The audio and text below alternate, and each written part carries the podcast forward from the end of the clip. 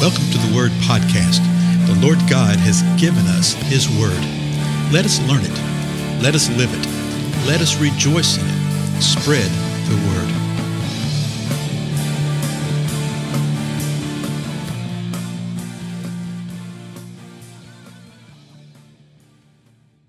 Blessings, everybody. This is Dale. Thank you so much for joining with me today on the Word Podcast. Tell you what, we're going to continue through looking at the 72nd Psalm. And we've been looking at the whole idea of how the Lord delivers us. This particular Psalm's got some interesting things going on. It's written by Solomon. It says a Psalm of Solomon. And we've covered the first 11 verses, which I'm about to reread just to set the context here for us, okay? And uh, the idea is that Solomon is praying and interceding on behalf of the king on behalf of the king, either his dad or on behalf of himself as being the king at that time, but the king.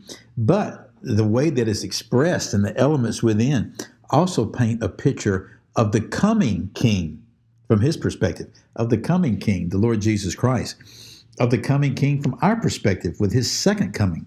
So it shows us some things about uh, the Lord God himself in the way that he's expressing and calling upon things for the king it's amazing how the Spirit uh, moves upon man to write things, which the Lord then brings to us as scripture, right? So let's look at this Psalm 72, verse 1. Give the king your judgments, O God, and your righteousness to the king's son. May he judge your people with righteousness and your afflicted with justice. Let the mountains bring peace to the people and the hills in righteousness. May he vindicate the afflicted of the people, save the children of the needy, and crush the oppressor. Let them fear you while the sun endures, and as long as the moon throughout all generations. Verse 6 now. May he come down like rain upon the mown grass, like showers that water the earth. In his days may the righteous flourish and abundance of peace till the moon is no more. May he also rule from sea to sea and from the river to the ends of the earth. Let the nomads of the desert bow before him, and his enemies lick the dust. Let the kings of Tarshish and the islands bring presents. The kings of Sheba and Seba offer gifts. And let all kings bow down before him. All nations serve him. So that's up through verse 11. And you can see he's calling forth for these things to happen to the king, to the king's son. But also, you see things that are going to happen that we've been told about uh, with the Most High God, how uh, all the nations will bow before him, for instance. So let's continue on, verse 12.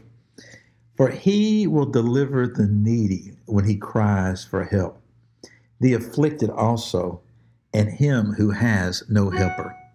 He will have compassion on the poor and needy, and the lives of the needy he will save. He will rescue their life from oppression and violence, and their blood will be precious in his sight. So may he live, and may the gold of Sheba be given to him. And let them pray for him continually. Let them bless him all day long. So again, we see some things right here in these verses that are the uh, uh, that that wonderful mishmash menagerie mystery of things being prayed for for the king. But we realize that there's things here that the King of all kings manifest. Look what it says in verse 12. He will deliver the needy when he cries for help. So he's talking about that, that the king will do this. The, one of the roles of the king, they help the needy when they cry for help. So is the king, the most high king. The afflicted also he will help, particularly those that have no helper. Then verse 13 tells us that he'll have compassion on the poor and needy, and on the lives of the needy he will save. So we see that the king has compassion. We see that he will save the same way that the king, the most high king, most high God, does. These are also things, folks, that we as believers are called to do and empowered to do to deliver the needy when they cry for help, to help the afflicted, the ones that don't help to help them, to have compassion on the poor, to have compassion on the needy, to save those who are in need in their lives. And then in verse 14, he will rescue their lives from oppression and violence. We have a role and a calling to do exactly that. and their blood will be precious in his sight. not in the way that the world says it. Okay, not in the way that the world does it. I know I'm touching on this a little more, but it's such an issue of the day. There's such a confusion between what the scripture reveals to be justice and what the liberal church and what uh, uh, political organizations call social justice. Quite often people think it's one and the same, and it is not. Okay? And sometimes it's just blatantly obvious. The ones that are yelling and screaming the loudest for social justice, uh, the blood of the little ones are not precious in their eyes. Because most of the time, the ones that are crying for the social justice are also the ones that are crying the loudest for the abortionist. There's such an inconsistency here in, in reasoning and just thought that is dumbfounded sometimes. Then, verse 14, he's going to rescue the life from oppression and violence. Like he said, their blood precious in sight. So, why?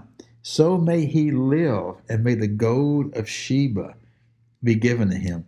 And let them pray for him continually. Let them bless him all day long. So, this is one of those verses that uh, leads me to be brought back to the understanding that, yeah, he's talking about the kings here because uh, God's really not interested in the gold of Sheba because the gold of Sheba already his.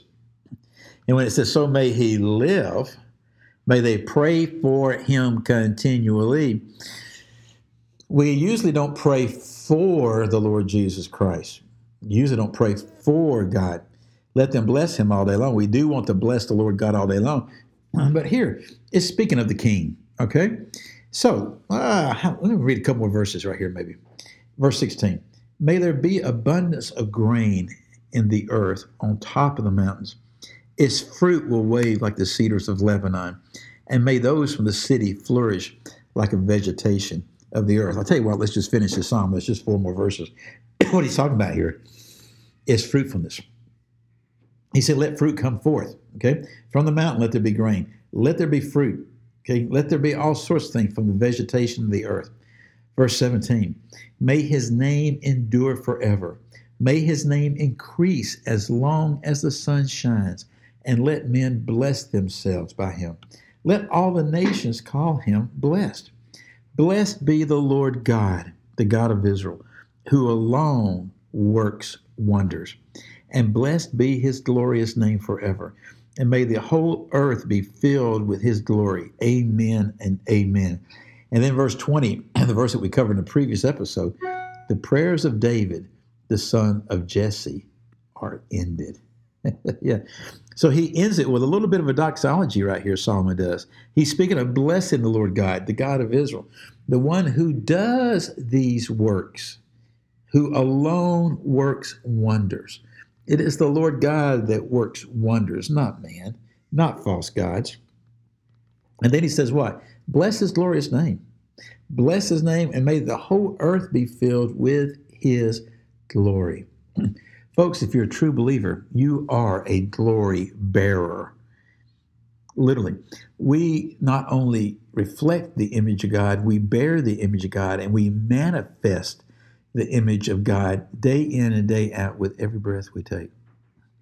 And so, as we go about doing, that's what the Great Commission is about. As you are going, then do these things. As we are going, we are manifesting the power and the presence of the Most High God.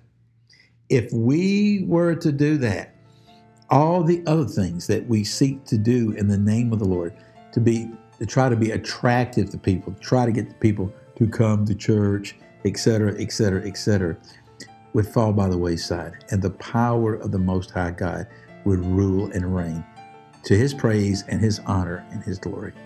Well, again, I'm Dale. Thank you so much for your time, and I'll see you in the next episode.